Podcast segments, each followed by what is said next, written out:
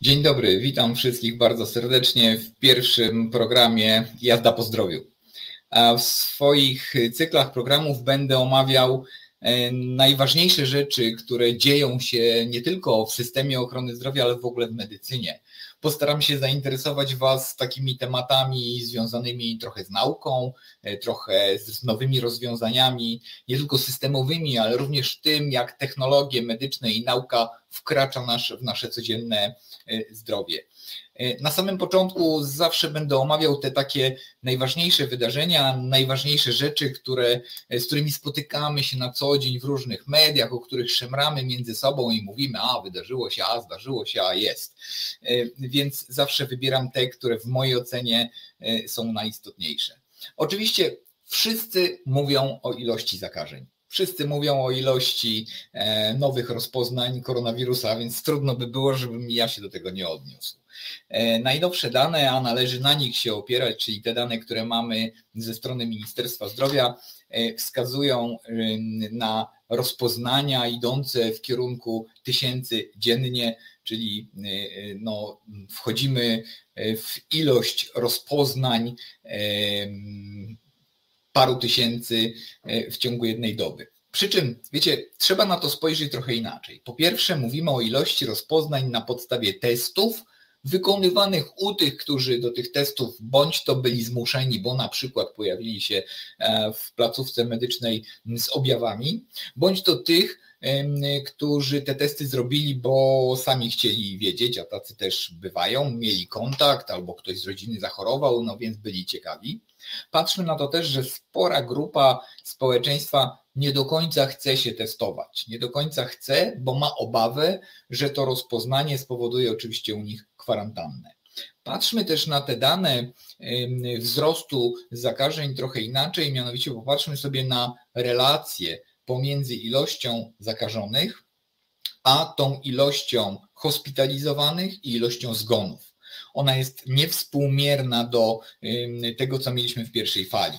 Rzeczywiście jest tak, że ta nowa mutacja, nowe mutacje koronawirusa, że one są, wydaje się, mniej zjadliwe, mniej powodują, powodują mniejszą śmiertelność, no a co za tym idzie, mamy mniej obłożone szpitale. Z drugiej też strony jest większa świadomość społeczna, więc jeżeli ktoś ma objawy podobne do koronawirusa, a tym bardziej, jeżeli u kogoś te objawy zostaną potwierdzone testem, no to najczęściej tego pacjenta się hospitalizuje po to, żeby zapobiec pogorszeniu się jego stanu zdrowia i konieczności wykorzystania respiratora. Spójrzmy na to też tak, że spora część społeczeństwa, bo ponad połowa dzisiaj się zaszczepiła a ci zaszczepieni bezwzględnie, to już wiemy na podstawie badań naukowych, że rzeczywiście oni mają większą odporność. W zależności od rodzaju szczepionki, mówimy tutaj o przedziale między 60 a 80% skuteczności, przy czym nie jest to skuteczność tylko taka, że ten zaszczepiony nie zachoruje. To również skuteczność w tym, że ten zaszczepiony nie zachoruje na tyle ciężko, aby był hospitalizowany lub na tyle ciężko, aby musiał korzystać z respiratora. Uczciwie rzecz biorąc, też nie wiemy, jakie są odległe skutki zakażenia się koronawirusem i nawet lekkiego przechorowania tego zakażenia. Też, powiedzmy uczciwie, zwykły wirus grypy on również powoduje u nas skutki długofalowe w organizmie. Przecież osoby, które przechodzą grypę, czasem nawet lekko, doznają zarówno uszkodzeń płuc, jak i uszkodzeń mięśnia sercowego. Zatem ja z jednej strony nie chcę bagatelizować tego wirusa, z drugiej też strony chcę powiedzieć, że jest pocieszającym to, że nowe mutacje wirusa nie są dla nas aż tak zjadliwe. Powiedzmy też uczciwie, wirus można powiedzieć przenośni też człowiek, chce żyć, w związku z czym trafiając na żywiciela, jakim jest człowiek, e, doprowadzając go do stanu krytycznego lub do śmierci, no traci tego, e, e, tego żywiciela. W związku z czym mutuje w kolejnych wersjach na tyle, aby móc na nim żyć, aby on funkcjonował. To też nie jest pocieszenie. Inną ciekawostką jest to, że przeprowadzono ostatnio badanie i to badanie przeprowadzone przez Uniwersytet Oksfordzki, który, w którym to badaniu sprawdzano ową skuteczność szczepionek. Głównie mowa tutaj była o szczepionkach e, Pfizera i szczepionkach Astry. Te przeprowadzone badania dotyczyły e, skuteczności szczepionki w wariancie alfa.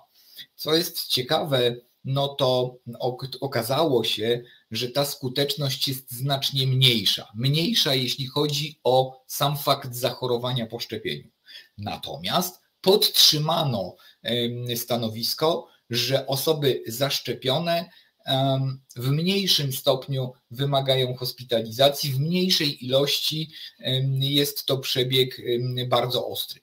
Niemniej jednak trzeba sobie powiedzieć otwarcie, no, Uniwersytet Oksfordzki zaleca to szczepienie. Trzeba sobie powiedzieć otwarcie, że mamy do czynienia z patogenem, co do którego jakby jego dalszy rozwój jest kompletnie nieprzewidywalny. Zobaczcie, nie spodziewał się ani minister zdrowia, ani rząd, no my też nie spodziewaliśmy się, że ta kolejna fala będzie tak bardzo ostra, tak będzie, będzie miała tak szybki przyrost ilości rozpoznanych zakażeń.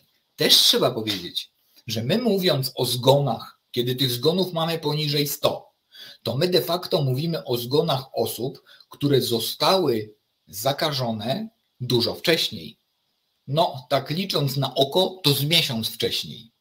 Zatem, jeżeli dzisiaj mamy kilka tysięcy rozpoznań i z tego mamy 70-80 zgonów, to nie możemy tych dwóch liczb ze sobą zestawiać. Musimy zestawić liczby, kiedy mieliśmy tych rozpoznań kilkaset i przy kilkuset mieliśmy prawie 100 zgonów. To brzmi niepokojąco. Też trzeba sobie powiedzieć, że wśród osób, które są hospitalizowane dzisiaj z powodu koronawirusa, gro osób prawie 100%, prawie 100%, a mówię to nie na podstawie tego, o czym mówi rząd. Mówię to na podstawie tego, że ja się na co dzień zajmuję szpitalami, prowadzę taką działalność, doradzam, doradzam wielu szpitalom i mam kontakt z setkami tych placówek. Wszyscy mówią mi, że w zasadzie każdy pacjent, który u nich trafia ze stanem w stanie ciężkim, to jest pacjent niezaszczepiony. Jednak ci, którzy trafiają e, z ciężkim przebiegiem COVID-u i są zaszczepieni, to na ogół to są osoby, które mm, mają choroby przewlekłe, poważne choroby przewlekłe, głównie dotyczące układu oddechowego, czyli mówimy tutaj o takich schorzeniach jak astma, jak alergie, osoby z mm, chorobami nerek, osoby z chorobami serca. To też uczciwie, gdyby te osoby zachorowały na zwykłą grypę, to również jest duże prawdopodobieństwo, że byłyby hospitalizowane i że ich stan byłby średnio ciężki lub ciężki. Mówię o tym też dlatego, żebyśmy gdzieś znajdowali sobie jakiś środek pomiędzy tymi informacjami, które uzyskujemy ze strony Ministerstwa Zdrowia czy Narodowego Funduszu Zdrowia e, i środek pomiędzy tym, e, co widzimy, co słyszymy i co nam, że tak powiem, podpowiada zdrowy rozsądek. Zdrowy rozsądek. Podsumowując, e, mamy sytuację taką, że rzeczywiście wzrasta nam liczba pacjentów, u których rozpoznajemy koronawirusa, to prawda.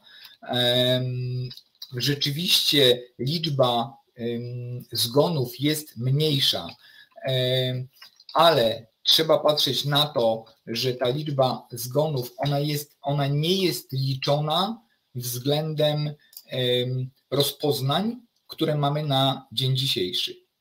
Trzeba też patrzeć na to, że mm, koronawirus rzeczywiście mutuje i rzeczywiście możemy powiedzieć, że ten, ta ilość e, ciężkich przypadków jest mniejsza. I faktem jest, że osoby zaszczepione przechodzą tą grypę łagodniej. Dodając do tego badanie oksfordzkie, o którym wspomniałem, e, skuteczność szczepionki, czyli to, że nie mamy objawów, że wirus się nas nie ima, y, jest znacznie obniżona. I co jeszcze istotne, skoro mówię o tym badaniu oksfordzkim, tam również wskazano, że osoby zaszczepione tego wirusa przenoszą. Pewnie widzicie to na ulicach, ja również widzę w różnych miejscach, że trudno jest dzisiaj spotkać kogoś w maseczce, coraz mniej osób te maseczki nosi.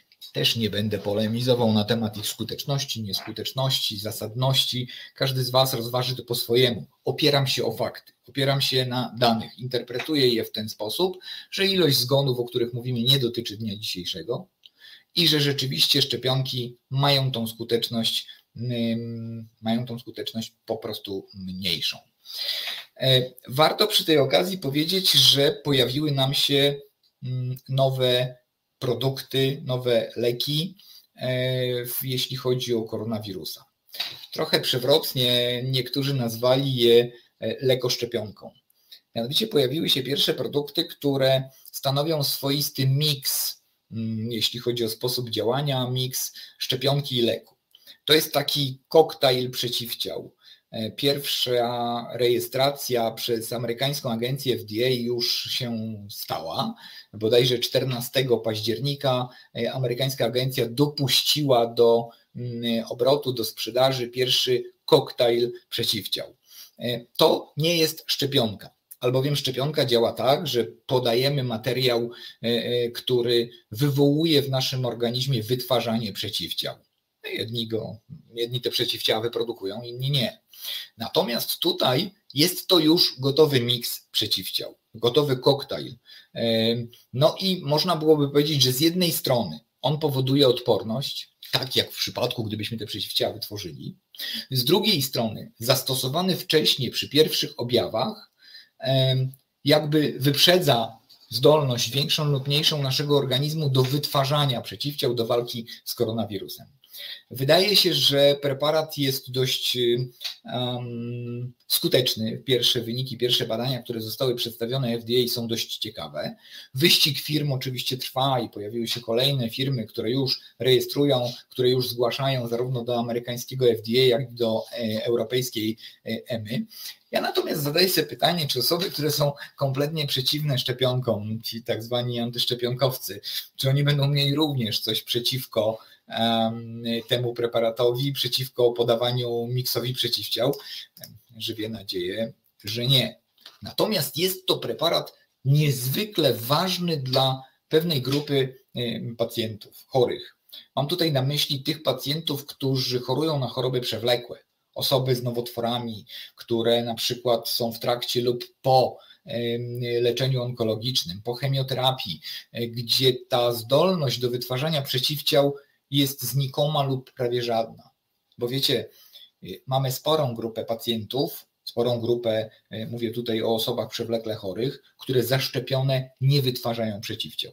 Mamy również osoby kompletnie zdrowe, i one, jakby się zagłębić w badania kliniczne nawet najbardziej hołubionej y, szczepionki Pfizera, one również po podaniu dwóch dawek nie wytwarzają przeciwciał to specyficzna, swoista struktura e, immunologiczna organizmu i to się zdarzyć może. Dlatego też zresztą te firmy w swoich badaniach klinicznych i informacjach, które ukazywały się po pojawieniu się szczepionek, e, jasno mówiły, e, że to nie jest stuprocentowa skuteczność. No i ten, ta niższa skuteczność właśnie dotyczyła tego, to znaczy dotyczyła odpowiedzi immunologicznej. Zatem ten miks koktajl przeciwciał byłby dla tych osób ratunkiem. Byłby ratunkiem dla tych, którzy e, z uwagi na swoje leczenie, z uwagi na leczenie chociażby onkologiczne, mogliby taki miks przeciwciał dostać, co jest jeszcze ważne. Wiecie, podanie szczepionki ona powoduje tą tak zwaną odpowiedź immunologiczną. Można byłoby, było porównać do, to do pewnej fabryki, takiego e, kotła, który jest w stanie po uzyskaniu jakiegoś bodźca coś wyprodukować. Każdy z nas tak mamy. Na co dzień spotykamy się z miliardem różnych patogenów, bakterii e, i świetnie sobie z nimi nasz układ odpornościowy radzi. Natomiast w momencie, kiedy prowadzimy na przykład leczenie onkologiczne, to pacjent, który otrzymuje takie leczenie, najczęściej ma ten układ odpornościowy kompletnie zniszczony. Bo taki jest cel tego leczenia, leczenia onkologicznego, w którym tłuczemy wszystko, albowiem zakładamy, i słusznie zresztą, bo tak jest, że komórka nowotworowa z zasady jest słabsza. Jest słabsza od naszej zdrowej. W związku z czym trujemy cały organizm, wiedząc, że ten, na tej osi czasu podawania tej trucizny komórki nowotworowe znikną wcześniej, zginą wcześniej, nie przetrwają tego, a nasze Te zdrowe, no, te zdrowe mają zdolność, zdolność do regeneracji, więc jeśli przetrwają tą ścieżkę, to się odbudują. I przy tej okazji niestety niszczymy układ odpornościowy. A zatem jeśli temu układowi odpornościowemu teraz podamy bodziec w postaci szczepionki, to nasz organizm na to nie zareaguje. Z lekami jest e, tak, że cały świat goni za kluczowymi problemami zdrowotnymi. E, świat nauki próbuje wynaleźć cudowne lekarstwo na różne przypadłości, dolegliwości, które mamy. I oczywiście każdy system ochrony zdrowia stara się swoim pacjentom to udostępnić. I oto mamy teraz e, nową listę leków refundowanych, na której to liście leków refundowanych pojawiają nam się nowe preparaty. Nowe preparaty w refundacji, czyli świat wymyślił je jakiś czas temu. W Polsce funkcjonuje to w ten sposób, że to też swoisty paradoks, że firma farmaceutyczna składa wniosek o refundację tego leku, a przecież ta refundacja to nie jest dla firmy. Ta refundacja jest dla mnie, obywatela, dla mnie, pacjenta. No ale tak to wygląda też i w prawie europejskim, że firma zgłasza wniosek o to, żeby minister zdrowia za pośrednictwem Narodowego Funduszu Zdrowia refundował pacjentom lek. Ten wniosek jest oceniany przez Ministerstwo Zdrowia i w tym wniosku oczywiście poza tym obszarem dotyczącym kliniki jest obszar finansowy. I tu rozpoczyna się problem. Problem polegający na tym, że każdy system ma określoną ilość pieniędzy, każdy system stać bądź nie stać e, na dany wydatek i każdy system priorytetyzuje zdarzenia. Dla jednych ważniejsza jest kardiologia, dla innych onkologia. To powinno zależeć też od epidemiologii. No i nasza nowa lista leków refundowanych, mm, która się w tej chwili ukazała, jest jakby kontynuum e, długiej polityki e, podejmowania takich decyzji, długiej, mającej historię, e, głównie historię związaną z niedomogami, z brakiem pieniędzy. I dlatego też na tej liście nie wydarzyło się nic nadzwyczajnego. Oczywiście doszły nowe wskazania, oczywiście doszło kilka preparatów, które są refundowane i bardzo dobrze, że doszły, że w ogóle coś się wydarzyło. Natomiast jak sobie popatrzymy na to, jak świat nauki poszedł bardzo do przodu, ile nowych technologii, nowych leków się nam pojawia, no to fajnie by było, gdyby nasza lista leków refundowanych i nasz minister był w stanie te decyzje podejmować na bieżąco nie podejmuje jej na bieżąco. Opóźnienia w rozpatrywaniu tych wniosków są bardzo, e, bardzo duże i to nie są opóźnienia w tygodniach, a nawet w miesiącach. Czasem firma składa wniosek, a refundację uzyskuje po roku czy po dwóch. To są targi finansowe. To są dyskusje na temat tego, ilu pacjentów rzeczywiście w Polsce będzie leczonych, ale w tym czasie mnóstwo ludzi po prostu umiera, traci szansę na leczenie. Ja osobiście jestem bardzo smutny z tego powodu, że kluczowe, istotne terapie, na przykład dla dzieci, nie są dostępne. Że kiedy pojawia się super technologia oparta o technologie genetyczne, czyli powiedzmy sobie, genetyka to jest w ogóle przyszłość przyszłości medycyny, e, że nie jesteśmy w stanie, że minister zdrowia nie jest w stanie podjąć takiej decyzji natychmiast. Czy to się da? Tak, są takie kraje, w których w momencie, kiedy lek zostaje zarejestrowany, od tego momentu jest refundowany. Później minister obserwuje, czy ten lek jest skuteczny, no i ewentualnie koryguje swoją decyzję co do ceny lub w ogóle co do zasadności refundacji. U nas tak nie jest. U nas pojawia się nowa technologia, my do niej nie mamy dostępu, robimy zbiórki na różnych portalach. E, przecież najdroższy lek świata, który kosztuje 9 milionów złotych, Zobaczcie, te dzieci, które się rodzą i dla których ten lek jest często jedynym ratunkiem, muszą ileś miesięcy uzbierać 9 milionów złotych, żeby zapłacić e, z pieniędzy fundacji, czyli z pieniędzy wszystkich, którzy e, te datki e, łożą za leczenie dziecka. A te parę miesięcy braku dostępu do terapii powoduje kalectwo, powoduje nieodwracalne zmiany. W związku z tym mówiąc, że pojawiła się nowa lista leków refundowanych, chcę Wam powiedzieć tak. Po pierwsze, pewna część leków ma obniżone ceny. Pewna część leków ma ceny podwyższone. One wzrastają. Minister zdrowia mówi, co mam zrobić? No, firma podniosła cenę, więc ja też podnoszę, zamiast podnosić poziom refundacji. Pojawiły nam się nowe leki, e, pojawiły nam się nowe e, preparaty, które niekoniecznie wnoszą coś, bo na przykład pojawiły nam się szczepionki, ale na przykład w onkologii, w której tak trudno jest i tak walczymy o każdy dzień życia pacjenta, nie wydarzyło się nic e, strasznie wielkiego. To jest mm, kiepska zasobność naszego portfela. A skoro już mówię o tym portfelu, to może warto byłoby wspomnieć, ile my tak naprawdę musimy do tego wszystkiego dokładać. Na wstępie muszę powiedzieć, że e, różne raporty i różne badania wskazują na to, ile Polacy wydają prywatnie na ochronę zdrowia. Albowiem w zasadzie każdy z nas jest w jakiś sposób ubezpieczony, uprawniony do świadczeń nawet ci, którzy są bezrobotni, zarejestrują się jako bezrobotni, no to przecież ich składkę płaci Urząd Pracy. Ci, którzy są bezdomni, no to za nich płaci samorząd, w którym oni tej bezdomności doznają. Mówię na razie o przepisach. Więc płacimy ileś tej składki, no i ileś wydajemy. Raporty różne e, e, wahają się w pewnych granicach, natomiast kluczową rzeczą jest to, że my wydajemy około 50 miliardów złotych na prywatne świadczenia zdrowotne. My, Polacy. Te 50 miliardów złotych to dla porównania Narodowy Fundusz Zdrowia wydaje na świadczenia zdrowotne, to mówimy o szpitalach, o poradniach, o POZ, o wszystkim, wydaje około 110 miliardów. Czyli połowę tego, co my, co, co płaci Narodowy Fundusz Zdrowia, płacimy my, Polacy, sami z własnej kieszeni. Za co płacimy? Dopłacamy do leków, płacimy za porady ambulatoryjne, my płacimy za często hospitalizację. Nie wiem, czy wiecie, ale coraz częściej jest tak, że powstają lub przekształcają się szpitale i stają się zupełnie prywatne i operacje bez problemu można sobie kupić za pieniądze.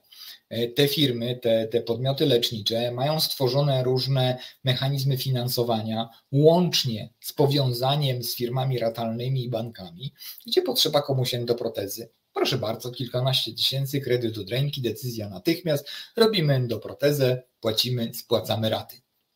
I to jest te 50 miliardów złotych, które e, wydajemy na ochronę zdrowia. I pojawiają się tutaj obszary, których wydajemy szczególnie dużo. Jednym z takich jest pediatria. No i sami sobie odpowiedzcie na pytanie, czy kiedy wam choruje dziecko, to myślicie o tym, że będziecie dzwonić do lekarza POZ-u lub zapiszecie się przez stronę NFZ-u albo w IKP na poradę do pediatry, czy szukacie prywatnie pediatry i najfajniej takiego, który jeszcze do was przyjedzie. To jest oczywiste, tego oczekują Polacy. No i tego nie daje im system, ale system myślę siedzi cichutko i patrzy. On siedzi i patrzy, czy Polak wyda. Polak wydaje. Polak się daje edukować. Polak zapłaci. No i płaci. Podobnie, przypomnę, było ze stomatologią. Dzisiaj do stomatologii Narodowy Fundusz Zdrowia dopłaca znikomy procent. W większości płacimy my, z własnej kieszeni. Akceptujemy to? No skoro płacimy, to widocznie akceptujemy. Jak daleko będziemy jeszcze akceptować? Jak daleko pójdziemy w tym, że sami bierzemy swoje zdrowie we własne ręce. No musimy, musimy dbać o zdrowie, musimy dbać o profilaktykę, oczywiście, jak najbardziej. Badania profilaktyczne, no i prędzej zrobić sobie samemu. Wystarczy otworzyć najbardziej znany portal na świecie, google.pl i wpisać badania profilaktyczne. I już dowiemy się gdzie, u kogo, ile za to zapłacimy, robimy. Nawet możemy sobie je tam zinterpretować. Nie do końca mam przekonanie, czy jest to rzeczywiście rozwiązanie prawidłowe. Ale jeszcze o jednej rzeczy chciałem powiedzieć. Ponad 2 miliardy złotych zaczęliśmy wydawać na prywatne polisy ubezpieczeniowe. To oznacza, że nie ufamy publicznemu ubezpieczycielowi, nie ufamy Narodowemu Funduszowi Zdrowia i myślę, że rząd sobie doskonale z tego zdaje sprawę. Dlatego tak trudno jest mu powiedzieć, Polacy zapłaćcie większą składkę do NFZ-u, bo Polacy nie chcą, bo nie ufają temu, że zapłacą NFZ-owi i dostaną za to to, czego by potrzebowali, czego by oczekiwali. Zatem kupują pakiety e, ubezpieczeniowe, czasem za pośrednictwem pracodawców, z których to pakietów mają mm, jakieś zabezpieczenie. I patrząc na to, oczywiście warto byłoby, żeby każdy z Was zadał sobie takie pytanie. No, pracujecie, e, ileś lat płacicie składkę, a weźcie tak dla sportu, każdy w smartfonie ma kalkulator, policzcie sobie, ile żeście przez całe życie zapłacili składki. Ja w następnym odcinku też zrobię takie wyliczenie, ale do tego czasu spróbujcie policzyć sobie sami, ile to jest pieniędzy. To dosyć ciekawe, bo jak sobie policzycie, ile kasa chorych wcześniej, dzisiaj Narodowy Fundusz Zdrowia pobrał od Was pieniędzy, to następnie zastanówcie się, z ilu z tych pieniędzy skorzystaliście. Ja to Wam w następnym odcinku policzę. Żeby nie było tak, że ja tak strasznie marudzę, że jest tak strasznie źle. To nie jest tak strasznie źle, chociaż tych pieniędzy w systemie jest mało i tli się nam w tej chwili nowy projekt rządowy związany z tym, aby ograniczyć liczbę e, łóżek szpitalnych i szpitali. Pewnie wiecie, że rząd zapowiedział, że będzie tą liczbę szpitali zmniejszał, bo w jego ocenie coś tak tych łóżek szpitalnych za dużo. Oczywiście to nie obowiązuje wtedy, kiedy jest COVID. Bo jak jest COVID, to nam nagle łóżek brakuje. E, no i patrząc na to, jakie są plany, to rząd chce popatrzeć na to, które szpitale sobie nie radzą. Te, które mają ujemny wynik finansowy. Te, które mają bardzo ujemny wynik finansowy. No i te, które mają kiepską jakość a ministerstwo najlepiej oceni tą jakość. W związku z czym będzie część łóżek szpitalnych likwidować, restrukturyzować, a świadczenia, które w tych szpitalach do tej pory były realizowane, będą realizowane ambulatoryjnie. Świetny pomysł. Popchniemy pacjentów do ambulatorium, oni tam staną w kolejce na 5 lat, to pójdą prywatnie. Jak pójdą prywatnie, odciążą system, opłat składkę i tak będą musieli płacić. Ta ustawa restrukturyzacyjna, która za chwileczkę zostanie pokazana, ona mówi o tym, że minister zdrowia wyznaczy specjalną agencję rządową, która będzie podejmowała decyzję o tym, co w waszym regionie jest wam najbardziej potrzebne. Który oddział szpitalny powinien istnieć, który nie, a które łóżka Wam nie są potrzebne. Na co chorujecie w swoich regionach, a na co nie. Z całą pewnością mądrość, jasność umysłu ministra zdrowia i tej agencji pozwoli na to, że może odzyskamy to zaufanie do naszego płatnika. Mówiłem, że nie jest tak źle, ale nie jest. Chciałem Wam powiedzieć o pewnej ciekawostce. Mianowicie z jednej strony mamy w ochronie zdrowia brak pieniędzy. Jest brak pieniędzy, bo my nie wierzymy w to, że nasze pieniądze przełożą się na coś dobrego. Z drugiej strony świat idzie do przodu. My nie żyjemy w szklanej bańce. To nie jest eksmisja, w której zakopani jesteśmy pod ziemią i nie, wie, nie wiemy, jak wygląda świat. Świat wygląda. Na tym świecie jest dużo ciekawych rzeczy. Są tworzone nowe terapie genetyczne, są tworzone nowe technologie i w medycynę tak bardzo mocno wkracza technika. Dzisiaj chciałem Wam pokazać coś niezwykle ciekawego. Taką opowieść powiedziałbym science fiction. Wyobraźcie sobie, pewnie wielu z Was oglądało e, na przykład Ironmana. Koleś, który zakłada e, metalowy strój, w którym lata, strzela i który nadaje mu niebotyczną siłę. Wyobraźcie sobie teraz zastosowanie takiego szkieletu, zastosowanie tej techniki wirtualnej rzeczywistości do tego, żeby leczyć ludzi, żeby leczyć dzieci na przykład dzieci z mózgowym porażeniem dziecięcym. Dzieci, które są często wiotkie, spastyczne, które nie mają siły mięśniowej, nie są w stanie wykonać danego ruchu. Dzieci, które trudno jest na dłuższą metę zmotywować do tego, żeby ćwiczyły, żeby poddawać je rehabilitacji. No i teraz wyobraźcie sobie, że ta technika tam wkracza. I my jesteśmy w stanie przenieść to dziecko do wirtualnego świata. Co dzieci lubią? No, słodycze i gry. No to teraz wyobraźcie sobie, że przenosimy je w świat gry. Widzą inny świat. Biegają, strzelają, rywalizują. Oczywiście, one nie mają siły mięśniowej. One potrzebują wsparcia. No to wyobraźmy sobie, że wsadzamy je w takiego robota, który odciąża dziecko na tyle, na ile ich mięśnie nie są w stanie wykonać tego ruchu. Potem komputer monitoruje i patrzy, na ile te mięśnie się rozwijają, na ile odtwarza się tonus mięśniowy. I o tyle mniej wspierają w ruchu. Komputer wie i potrafi zmotywować dziecko do wykonywania ruchu. No wyobraźmy sobie, że pędzimy w wirtualnym świecie i mamy na drzewach zbierać różne przedmioty. No i nasza ręka ma przykurcz, nie jesteśmy w stanie jej podnieść zbyt wysoko. Komputer wie i widzi, do którego momentu jesteśmy w stanie chwycić. Więc za każdym przebiegiem i przechodzeniem kolejnego etapu gry ten przedmiot jest coraz wyżej, więc my też próbujemy. Pokonujemy barierę. taki świat, taki system wydaje się być istnym science fiction. Chciałem Wam pokazać film. Chciałem Wam pokazać materiał z ośrodka w Polsce, który coś takiego robi. E, bynajmniej e, nie jest to komercyjne. Dzieci tam przyjmowane są i dzieci za to nie płacą i uczestniczą w fantastycznym, e, fantastycznej przygodzie. Przygodzie science fiction, w której technika wkroczyła po to, żeby uzupełnić to, w czym słaby jest człowiek. Ośrodek prowadzony jest przez pana profesora Jóźwiaka w szpitalu klinicznym w Poznaniu i bardzo was proszę, poświęćcie kilka minut i popatrzcie, bo to naprawdę odbudowuje e, wiarę i nadzieję w to, że w ochronie zdrowia może być lepiej. Zapraszam was na ten film.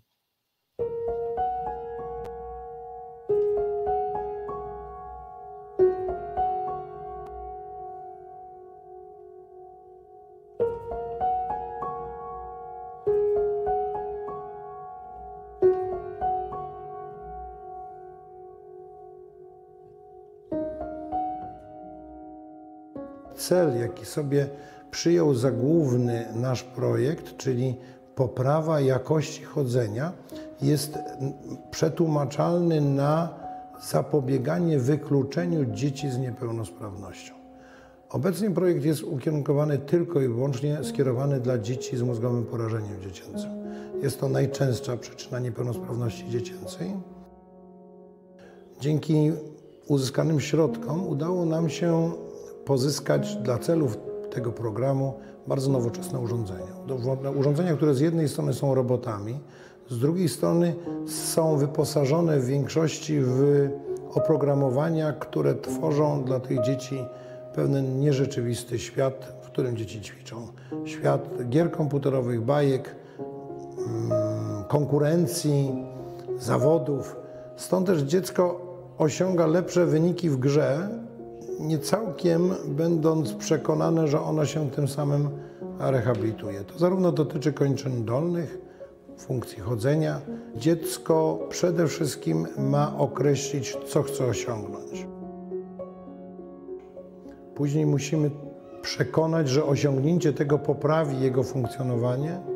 Następnie, że praca dzisiaj w czasie pobytu na turnusie rehabilitacyjnym, jak i praca po powrocie do domu ma być ukierunkowana na osiągnięcie tego celu. Cały nasz zespół pedagogiczno-psychologiczny wraz z lekarzami i fizjoterapeutami działa w kierunku uzyskania właściwie motywacji dziecka do działania. Szanowni Państwo, Walt Disney powiedział kiedyś: Myśl, masz, wiesz, miej odwagę i działaj. Można powiedzieć, że w dniu dzisiejszym my działamy. Mamy najnowocześniejsze centrum rehabilitacji, niektórzy mówią nawet roborehabilitacji, dla osób z mózgowym parażem dziecięcym. Oczywiście centrum to nie tylko maszyny, nie tylko urządzenia, ale centrum to kadra i tu z całą stanowczością mogę powiedzieć, że mamy najlepszą kadrę dedykowaną właśnie dla opieki dla tych osób z mózgowym parażem dziecięcym. To są lekarze, fizjoterapeuci, pedagodzy, psychologowie. Miejsce piękne, ale nie tylko w tym miejscu pomagamy tym osobom, bo również w ramach tego projektu szkolimy fizjoterapeutów, którzy będą opiekować się pacjentami z mózgowym parażem dziecięcym w miejscu zamieszkania. Ponadto w ramach tego projektu finansujemy pobyt dla osób, które mieszkają powyżej 30 km od Poznania. To wielka radość dla nas, że po wielu latach możemy wprowadzić w życie to, co swego czasu kierownik projektu, pan profesor Marek Jóźwiak, wymyślił. Powiem więcej, jesteśmy w XXI wieku. Naszym patronem jest pan profesor Wiktor Dega. Osoba wielka, nie tylko w ortopedii, ale również w rehabilitacji. Powiedziała kiedyś, rehabilitacja jest lekiem. Pragnę przypomnieć, że profesor Wiktor Dega był pierwszym, który został obdarowany przez dzieci Orderem Uśmiechu. Można powiedzieć, że wchodzimy w XXI wiek z uśmiechem, który jest odznaką tego wyróżnienia, które pan profesor Wiktor Dega sobie najbardziej cenił. I my z tym właśnie naszym patronem nie robimy nic innego, jak kontynuujemy jego genialne pomysły.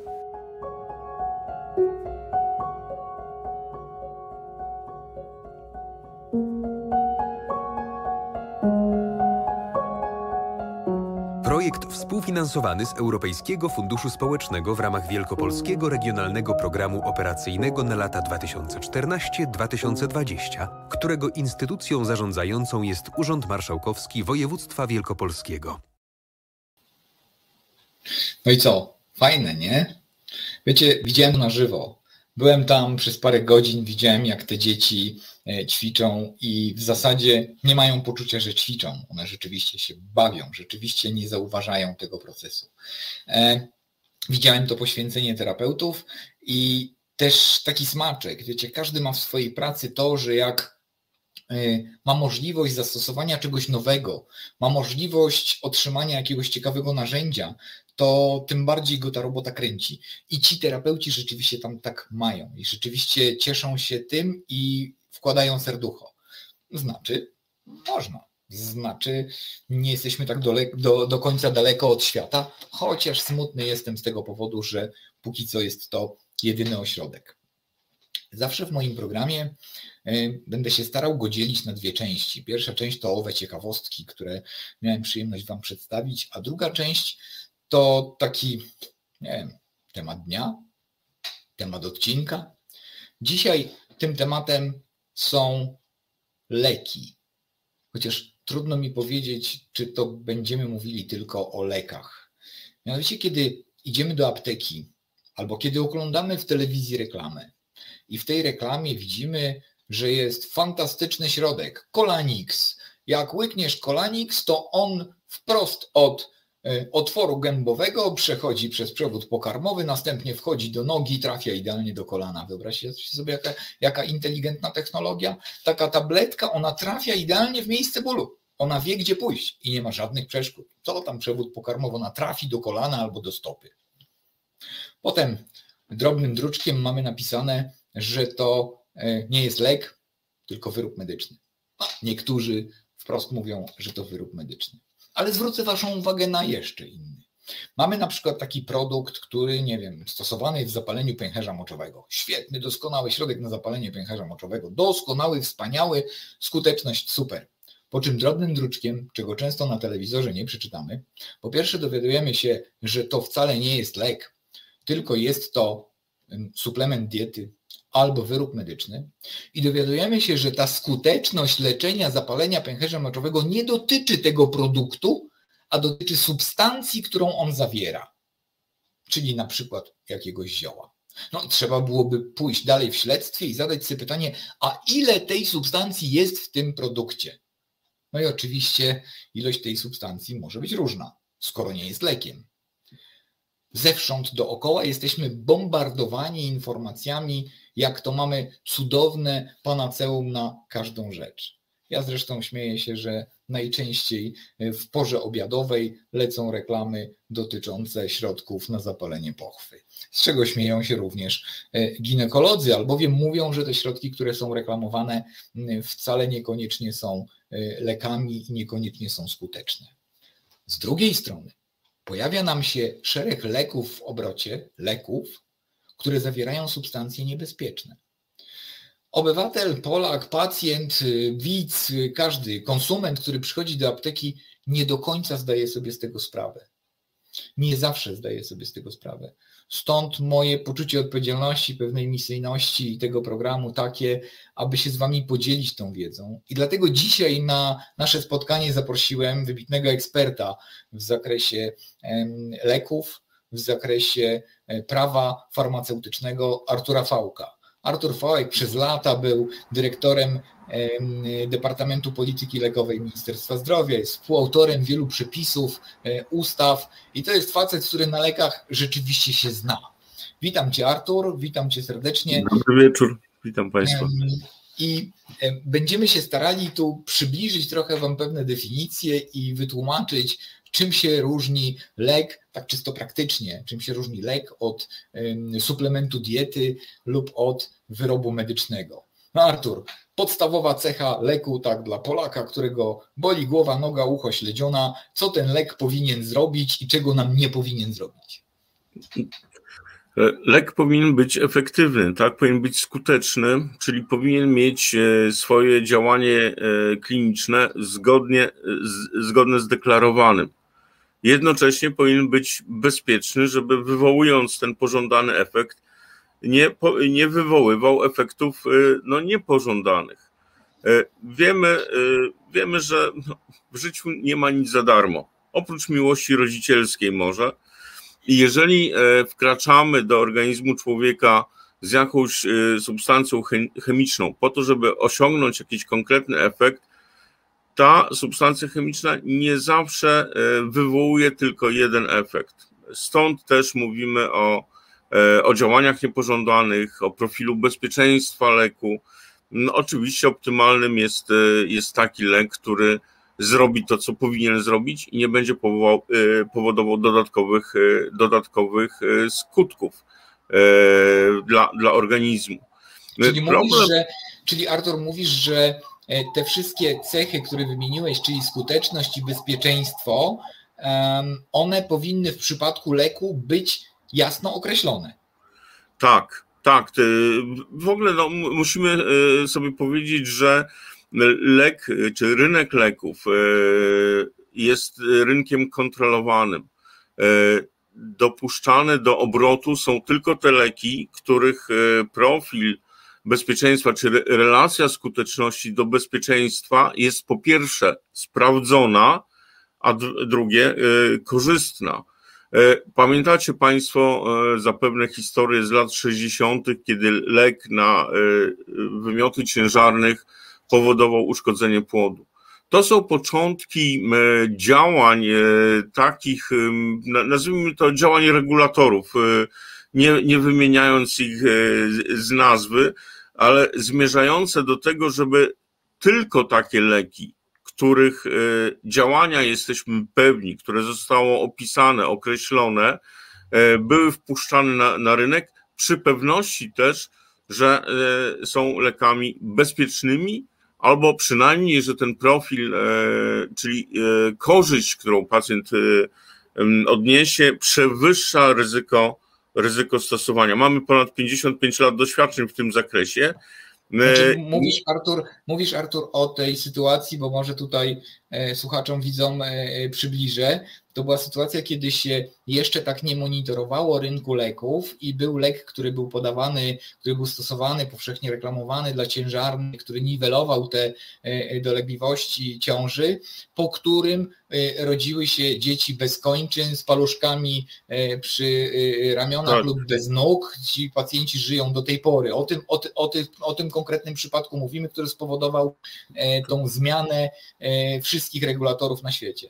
Tak, i, i to, to jest ten moment, od którego datuje się e, nadzór, e, nadzór państw, nadzór e, organizacji ponadpaństwowych nad bezpieczeństwem leku. Od tamtego momentu postanowiono, że żaden lek nie zostanie dopuszczony do obrotu, kiedy, kiedy jego e, działanie nie zostanie opisane, udowodnione, potwierdzone w badaniach, e, badaniach klinicznych. No ale poczekaj, ale przecież do obrotu dopuszcza się e, lizaki na gardło, nie będę wymieniał nazwy, prawda? No właśnie niekoniecznie. Właśnie niekoniecznie, bo otóż lizaki na gardło nie są lekami. Lizaki na gardło są wyrobem medycznym najczęściej. Przyznam się, że, że e, mnie... I one mogą nie być skuteczne? Mogą nie mieć e, skuteczności? Ta sytuacja jest jeszcze bardziej skomplikowana, e, dlatego że przyjęło się, przyjęło się, że w leku, w produkcie leczniczym działa substancja czynna. I w zasadzie te starsze definicje leków były takie, że no wszystko to, co jest przedstawiane jako mające właściwości lecznicze jest lekiem. E, no ale w momencie, kiedy, mm, kiedy e, rynek, e, że tak powiem, leków się zmienił, pojawiła się konkurencja, weszliśmy też do Europy, bo, bo trzeba powiedzieć, że tutaj ten, ten fakt też miał pewne znaczenie.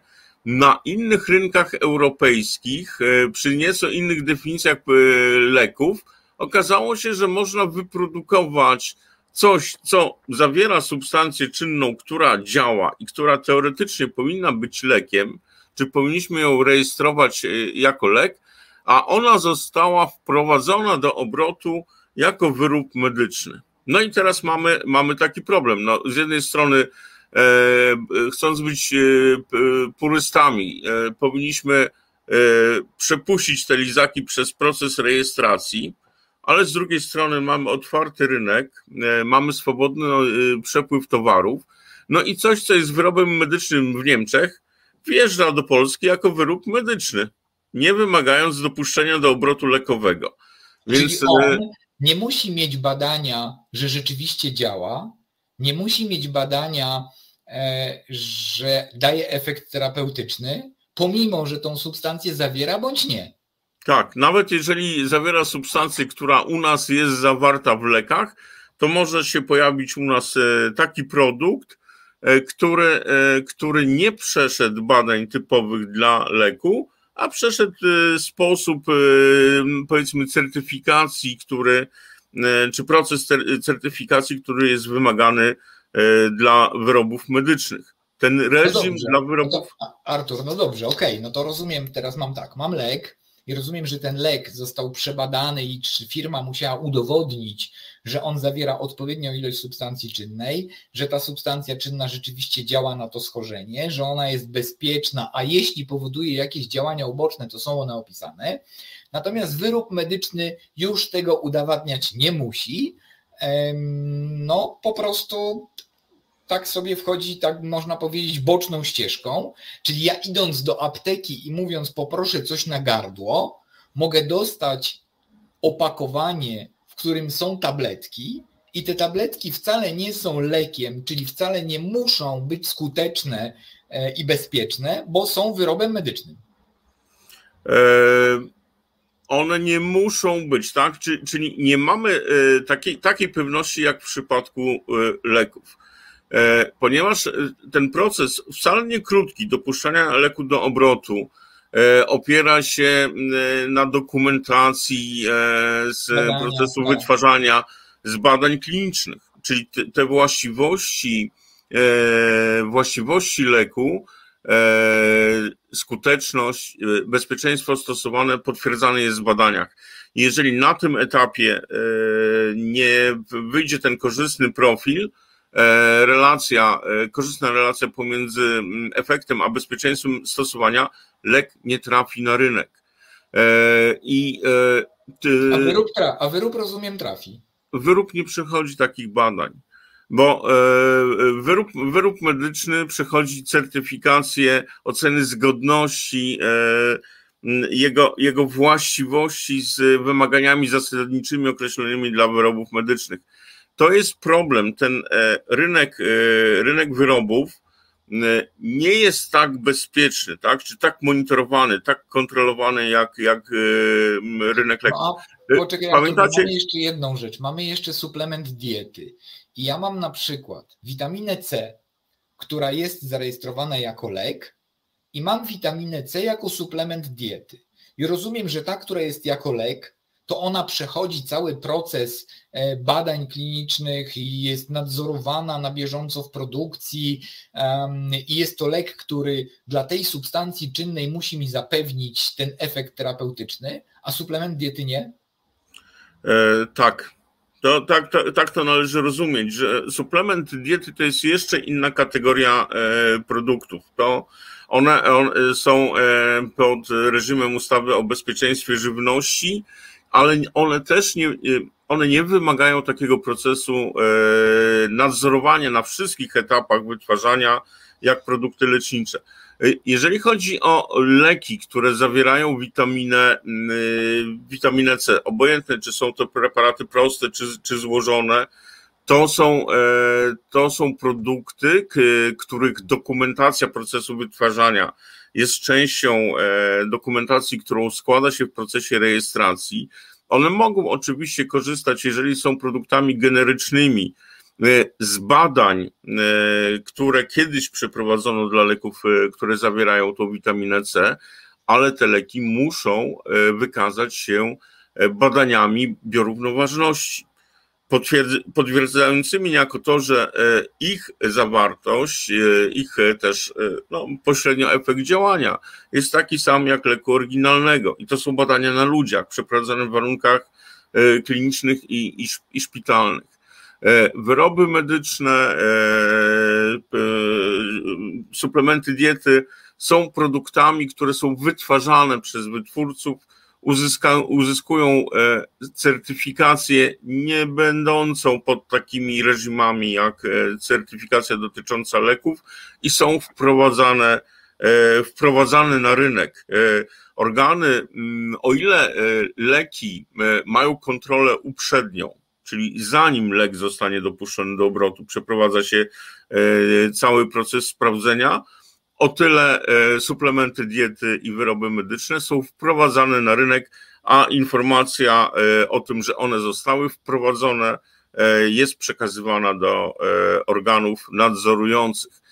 W ogóle system monitorowania bezpieczeństwa leków jest bardziej rozbudowany, mhm. najbardziej rozbudowany, więc tutaj poczynając od tego, że nawet jeżeli lek trafi na rynek, e, co za, przy, w przypadku każdej serii e, osoba odpowiedzialna po stronie producenta, wytwórcy leku podpisuje się imieniem i nazwiskiem, że lek spełnił wszystkie, e, wszystkie wymagania na etapie wytwarzania, że pozytywne były wyniki prób już po, postprodukcyjnych i ten lek może być dopuszczony do, do obrotu, to nawet w momencie, kiedy on trafi do apteki, on może być przedmiotem kontroli organów inspekcji tak. E, znaczy, farmaceutycznej. Znaczy, badamy, tak, to, czyli jakby słuchajcie, wniosek z tej naszej rozmowy, podsumowanie jest takie, że nie wszystko, co jest tabletką, co kupujemy w aptece, musi być skuteczne, musi nas y, leczyć, mamy,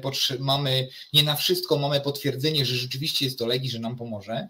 Powinniśmy zwracać uwagę na to, co jest napisane na opakowaniu, a wręcz nawet powinniśmy prosić farmaceutę, jeśli już chcemy, nie chcemy suplementować diety, a chcemy mieć coś, co ma efekt terapeutyczny, powinniśmy farmaceucie powiedzieć, że oczekujemy leku. Kupując witaminę C, powinniśmy zadać sami sobie pytanie, czy chcemy suplementować witaminę C, bo w diecie mamy jej mało, czy też potrzebujemy leczniczego działania witaminy C i wówczas farmaceutę prosimy o coś, co ma status leku. Zresztą spójrzcie, co macie w aptekach domowych, co one, co na tych opakowaniach jest napisane. Zobaczcie, tak strasznie szybko minęła nam godzina naszego spotkania. W związku z tym żywię nadzieję, że program się Wam będzie podobał. Bardzo liczę na Wasze pytania, propozycje tematów, rzeczy, które chcielibyście omówić, o których, do których chcielibyśmy, e, o których chcielibyście, żebyśmy porozmawiali. Gorąco serdecznie dziękuję Ci, Artur, za spotkanie. Żywię nadzieję, że zgodzisz się jeszcze ponownie, zwłaszcza porozmawiać na temat nowych technik. Artur podnosi palce, na pewno chce coś jeszcze powiedzieć. Artur, mamy parę sekund. Tak, chciałem tylko powiedzieć, żeby Państwo zwrócili uwagę, że e, leki, które e, mają relatywnie silne działanie, są lekami na receptę i one nie są reklamowane. Nie można reklamować e, leków, które są na receptę. Tak, to jest też Artur, ważna mam wskazówka. Taki, mam taki niecny plan, żeby się spotkać z naszymi słuchaczami i widzami również nad tymi lekami, które są niebezpieczne, a są dostępne bez recepty, ale o tym w którymś z kolejnych odcinków. Bardzo serdecznie dziękuję. Czekam na Wasze propozycje, czekam na feedback z pierwszego programu. Dziękuję bardzo i do zobaczenia. Dziękuję. Do widzenia. Reset Obywatelski.